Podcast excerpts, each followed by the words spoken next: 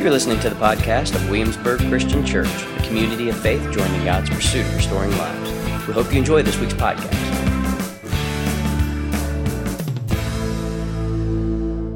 All right, so today is in the Christian calendar Ascension Sunday. Now, if you don't follow the Christian calendar, it may mean nothing to you, but if you're part of this church family, we track with the Christian calendar, particularly on some big days, because it pulls us out of our normal conversations to remember the story that forms us.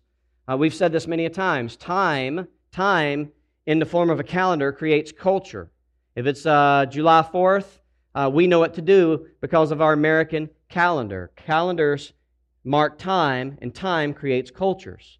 And Yahweh, with the people of Yahweh in the Hebrew scriptures, marked time with calendar, and calendar with festivals and feasts and celebrations and moments of solemn hum- uh, humility.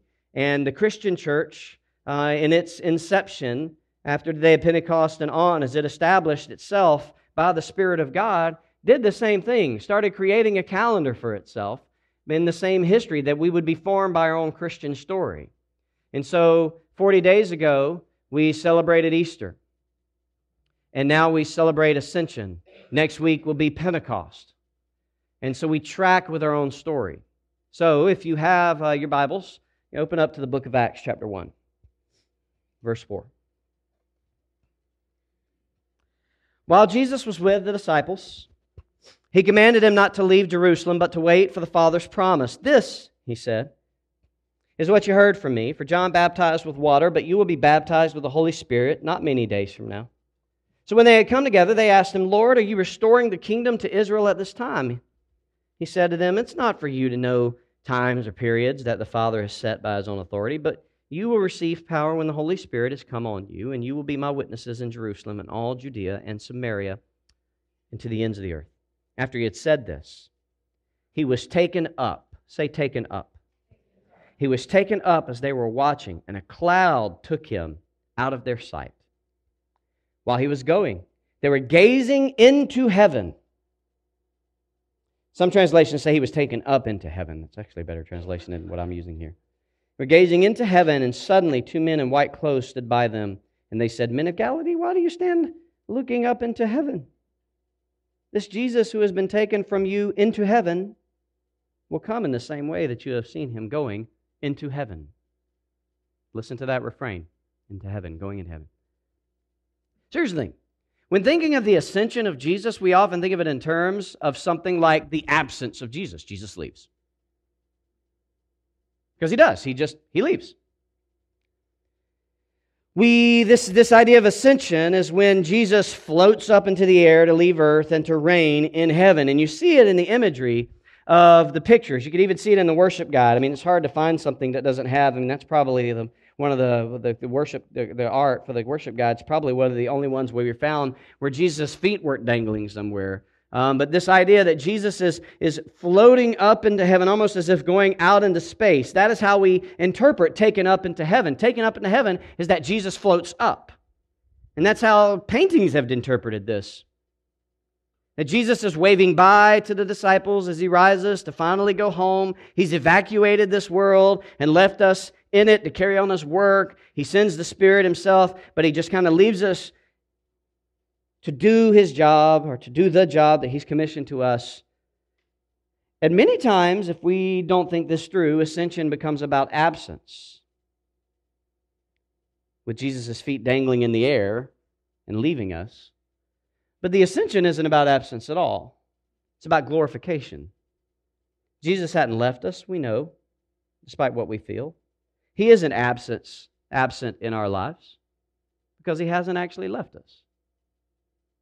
But still, it remains that in the scheme of Jesus' ministry, right, when you look at what he's done, the ascension is often an overlooked event when it comes to considering all that he has been about. Like considering his life of love and his ministry where it heals the hurting, that welcomes the unwelcomable, that dines with the dejected, that ends in a trial that leads to a death sentence as an enemy of the state and crucifixion, and then miraculously overcomes the powers of fear and death and sin and death through resurrection. And then just a few verses of scripture that uses a language that in their day makes far more sense than ours. He goes up into heavens up into the heavens.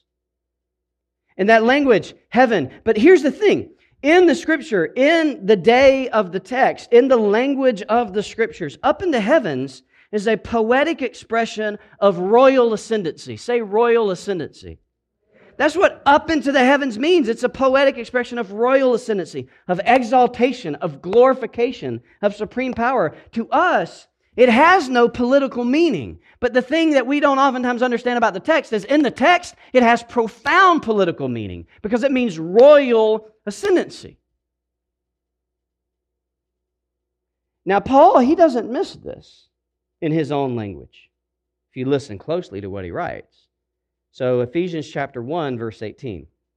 Listen to what he says. I pray that the perception of your mind may be enlightened the perception of your mind. We are in this series, and part of what we've been talking about the last couple of weeks, and we will for two more weeks, is the idea of training our minds. Because our minds are trained by everything imaginable, but we, we have to train our minds for the things of the gospel, right? So Paul prays, I pray that perception of your mind may be enlightened, so you may know what is the hope of his calling, what are the glorious riches of his inheritance among, among the saints, and what is the immeasurable greatness of his, say it with me, power to us who believe according to the working of his vast strength. He demonstrated this power in the Messiah, which is the Jewish word for king, by raising him from the dead and seating him at his, say it with me, right hand in the heavens, far above every ruler and authority, power and dominion, and every title given. Just in case we want to water this puppy down, and not associate this with a real political reality, he used the word title given. So Paul's covering all his bases because he knows that we get a little sketchy when we start talking about things like this. Every title given, not only when? In this age, but also the age to come. So when does all that begin? Now. And the age to come. And he put everything under his feet and appointed him as head over everything for that was good. That was good. The church. Man, if we could just time that every time, I could do a dramatic pause. We could do that sound. Boom, boom, right? Like that's that's great. The drama. Put him his head as everything for the church, which is his body. Read this part with me, all of it. The fullness of the one who fills all things in every way. So here's the thing the end of the gospel, which is how we do it. Jesus died on the cross to save you from your sins, and he was raised from the dead so we could go to heaven when we die. That's not the end of the gospel. The end of the gospel story of Jesus is not, and Jesus went off to heaven, but someday he'll come back and bring with him the kingdom of God. If we imagine the ascension in this way, we'll easily, albeit maybe too easily, believe that we're free to run our own lives, that we're free to live in the world the way we want and, and what we assume is the absence of Christ because he raised and he's, he's gone up, and one day he's going to return and make it all right. And until he does, we'll just wait. We'll just wait for that to happen. And we'll lament the brokenness of this world and we'll say, What do you do? We'll resign ourselves to sicknesses and we'll say, What do you do? Imagining the ascension in this way reduces Jesus from being the eternal Lord, God's right hand in the heavens, far above every ruler and authority, power and dominion, and every title given, not only in this age but also to come, to being some sort of Lord elect. It's going to be installed when he returns. And if we imagine Jesus as being up there in heaven, waiting to come back someday and begin his reign, then we have no other option but to return to the idea that we're really in charge. The idea that we can manage or control our lives and the circumstances that surround them. And the beauty of Ascension Day, as basic as this is, is this just a one really strong dose of being reminded that the ascension of Christ is not about absence, but about his glorification. That Jesus is Lord now. He's not Lord elect. He's not Lord when he returns, but he's King of kings and Lord of lords now. Jesus has been seated at the right hand of God, which in the Apostle Paul's society means absolute authority over all things. Again, another political term. Listen to Paul's words again. Verse 20. He demonstrated this power in the Messiah by raising him from the dead and seating him at the right hand, at his right hand in the heavens, far above every ruler and authority and power and dominion and every title given not only in this age, but also in the age to come. He put everything under his feet and appointed him as head over everything for the church, which is his body, the fullness of the one who fills all things in every way. The fullness of the one, the one, the one who fills all things in every way. I want to hang on that for a minute. See, before the, before the ascension, Jesus was either over here or he was over there. Like either there went Jesus on a boat or there went Jesus in the town of Galilee.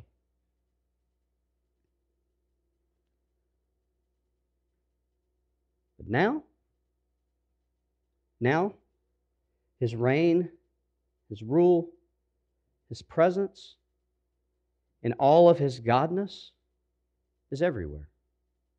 There's not one place, in Paul's theology at least, there's not one place in the entire cosmos that the presence of Christ cannot enter in. I'll say that again. There's not one place in the entire cosmos that the presence of Christ cannot enter in.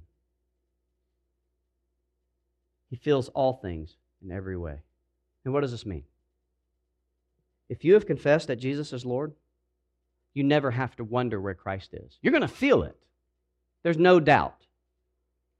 You're going to feel the absence of God. But if you've confessed Jesus as Lord and you remember ascension, you never have to really wonder where the presence of Christ is. You may wonder why Christ isn't doing stuff. You may wonder why God isn't doing what he needs to do. You may wonder why he's seemingly sitting quiet or idle in the midst of it all. But the one thing, the one thing you and I do not have to wonder is if Christ is actually there. There is no domain in which a child of God stands over which Jesus actually isn't Lord. He's not far off. He's not absent. He's not separate from you. He's not, he's not away from you. He's not abandoning you. He's not absent from you. He's actually with you. And it may not feel this way. I want to be real honest with that, right? Like it may not feel this way. The circumstances surrounding your life may suggest otherwise. Deep sadness may still be your battle. Your relationship with someone may still be broken. Your finances may still seem thin. Your body may still feel as though it's slowly decaying. The anxiety you experience may still run rampant with your mind. Your job may still be a misery. Your children may still be a mess. The loneliness you may feel may still drain your joy. The sickness may still make you weak. Mass shootings, gun violence may touch people we love. And all of this threatens the claim that Jesus is ascended Lord. All of these facts on the ground threatens the idea that there's not a small crack of the world in which Christ cannot be found. Which is why I think Ascension Day is important, because it's about retraining our minds. See, I'm playing on that term that Paul has commanded several times in his letters to retrain, to train the mind. Christ has ascended, he's been glorified, he's Lord of all. And his glorified presence fills all things in every way. He is in all of it, all of it with you. He's in all of it with us. He's this all powerful, absolute authority of all who sometimes does not do what we need him to do.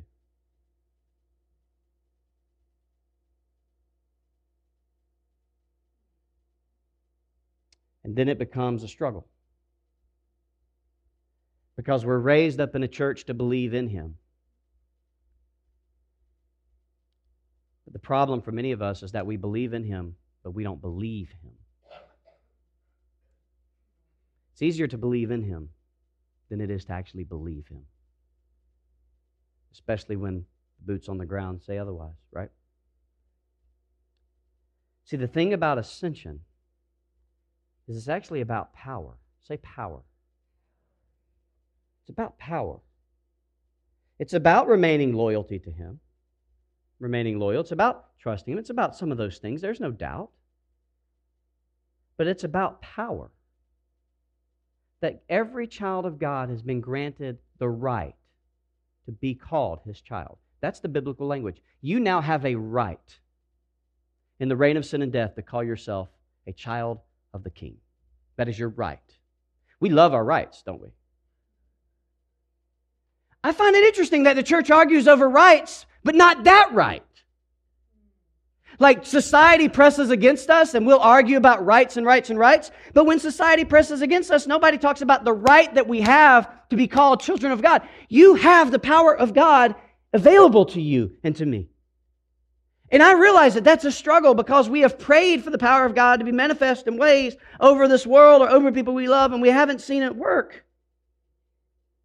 But the problem with a lot of that is so many of us are so knuckled down into this life that we forget that in Christ we actually don't die.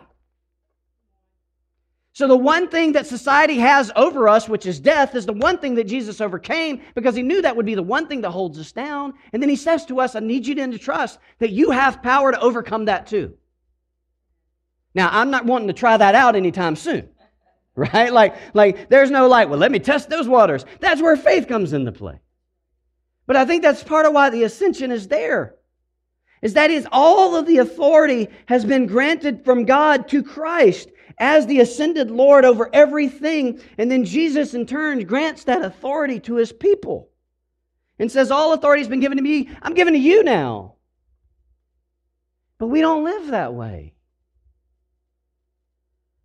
Because we're so locked down in how bad things happen that we fail to sometimes see that Christ is in the midst of it all, redeeming all things, making all things doing even the worst thing that could happen to me doesn't destroy me at all. Like, even in those moments when there are no answers to the sadness and the sorrow and the suffering, when all we feel is absence, we're given the divine privilege to cry out to the ascended God. Like, we're given the right to go to Him in complaint. With all of our lament and anger and frustration, we're granted with the divine privilege as God's children to embrace the spirit of the psalmist and lay out these protests to God. In the spirit of Job, wonder and question. And the beauty of the ascension in taking time to remember it is that we can be assured of what the psalmist and the prophets actually did not know. That because Jesus is ascended Lord, and glorified Lord over all things and fills all things in every way, we never have to wonder if He's with us. And I sometimes have wondered when I've entered into places of suffering if I would trans, sort of transfer my mind from wondering why God isn't with me to realizing that God is with me and move away from wondering why God isn't doing what I need Him to do and just leaning into the fact of my faith that God is with me even in the wondering. We have a choice. That's our battle. See, that's the battle of Christianity. Because Jesus is no longer found in some sort of temple or over here, over there. Jesus fills all things in every way. And the battle of our faith is learning how to live into the reality of that confession that comes from ascension that Christ fills all things in every way. And living in the tension of realizing that the presence of Christ is there in the worst of the situations of the world and then wondering why he's not doing what we need him to do about it. But Paul would have an answer for that too. And it's not just some sort of little platitude you get from a Christian bookstore. See, Paul seems to believe, listen Ephesians 1 22, 23. King Jesus is the head over everything for the church, which is his body, the fullness of the one. Who's the fullness of Christ now? Who? The church. The church is the fullness of Christ. That's Paul's theology. I know that's maybe not our experience, but that's actually what Paul would believe. Paul seems to believe that the same power which raised to crucify Jesus from the dead and glorified him in triumphant victory in every other authority and human power is the same power that God wants to demonstrate through his church that he wants to demonstrate it through you and me. The victory of Jesus over the reign of sin and death, with all its evil being exercised in the world, is not just a song we sing or a confession we make. It's a victory to be made tangible and real and is waiting to be carried out through his followers. The victory of God is waiting to be carried out through his followers. See that little sign over there says peace. That was done by a bunch of children in, in Covenant Christian School in and they were studying the life of Oscar Romero, who was, a, who was a bishop in a time of El Salvador and civil war. And he refused to live a life of luxury. And he refused to live a life of safety. So he entered into life with the peasants of El Salvador, and he got to know them, and he got to love them, and he heard their stories. And he started advocating for the poor because he thought, if I'm not sure what Jesus is about, at least he's about the poor. And he started advocating for the poor. And as a result, Oscar Romero ticked off the right and the left of his political day by calling them to the politics of the kingdom of God because he believed this. He believed the church was the kingdom and that there was a politic that the church had to live into. And he proclaimed that politic a politic of love and mercy and grace. And he made the right and the left angry. So angry, in fact, that one day, when he was literally distributing the bread and the cup, the body and the blood of Jesus to the followers of Christ, they assassinated him. People busted into the door and shot him at the table, shot him dead. And just before that, he had released a, a letter talking about how he felt that that was going to happen. But he was all right with that because he refused to live as if he didn't have the power of God granted him to enter into the suffering and the brokenness. He refused to cower to fear because he believed that the authority of God had been given to him. And his death sparked a shift in the entire movement of civil war that was taking place. The death of a Christ follower, a faithful Christ follower, sh- shook a civil war to a stillness Now that's living in the power of God. The victory of God is to be exercised through the church. And here's the thing not just as individuals. There's a reason why we do baby dedication, because we need each other. This isn't just about Oscar Romero. This is about the movement of Christianity that flourished as a result of his own martyrdom that the church began to rise up and embrace the politics of the kingdom of God rather than the politics of El Salvador. San Salvador and started moving into the realities and the works and the promises and the love of God in Christ for all people. And it shifted over the course of time tide. We need each other because this experience of the victory of Jesus is not going to be experienced by me all the time. And when the victory of Jesus is not experienced by me, because the reign of sin and death has come and crashed into my life, there's going to be someone in the community of God who's not experiencing that, who is experiencing the victory, not experiencing the sadness. When I come into the presence of my brother or sister who's experiencing the victory of God, when I am not because the reign of sin and death has crashed into me, I then get to live into the realities and the promises of Scripture. I then get to be with you and you get to share and bear my burden and lead me back into the victory of God. That's called church. Amen. And that's not a song we sing, that's a way of life we're supposed to embrace. We need each other. Church is not about you, it's not about me. It's not about the saved, it only involves the saved. But only when the saved are involved. It's realizing that the triune God, who in and of himself is community, has called us to a communal life whereby the power of God is experienced. I've used this before, and I just I want to I want to use this as a as an example. And I've said it before. So it was one of my first Sundays. I'm going to give two examples. The problem is it's going to make Shirley Brooks look really good. All right, and I think she does, but but this is going to be problematic for Shirley. So Shirley, close your ears. So I come one Sunday. I'm a hot mess when it comes to my son. We had just moved here, and he was he was little, and he was sick, and he was throwing up. Um, he was just very, very sick, and it was a Sunday morning. I hadn't been here long. We hadn't been here long. I come, and I'm all sorts of anxiety. All sorts of anxiety because he had chronic asthma, and for him, a cold turns into something like gnarly. And I'm just, you know, I'm just immature enough in my faith where that kind of thing just would throw me off. And my mind is scattered in hundreds of different places, and it's Sunday, and it's the first service, it's first gathering. And I haven't told a soul, haven't shared a soul about any to anyone about my son's not about my son not feeling well, not, not a soul. And I come up here and I'm, I'm standing in my, you know, this is because this is where preachers are supposed to be on Repenters Row. And so I'm here, always repenting, right? Like I'm here, uh, and, and all of a sudden, uh, during one of the songs, Shirley Brooks gets up And she comes to me. Now, I've known Shirley a little bit by now, not a whole lot, but I had visited with her, and I thought, hey, I get to pray with Shirley Brooks. Like, that's impressive. I get to pray with Shirley. Like, that's what I thought. And I know Shirley, it's embarrassing, but you know, I, am embarrassing. So, so I, I thought, I get to pray with her. I really thought that I get to pray with Shirley. And Shirley comes to me, and she says to me, the Lord has a word for you. And the Lord wants you to know that your son is about to be healed. Now, I'm not really interested in whether or not this fits your theology. I'm just telling you, truth is truth. So let him who have ears hear.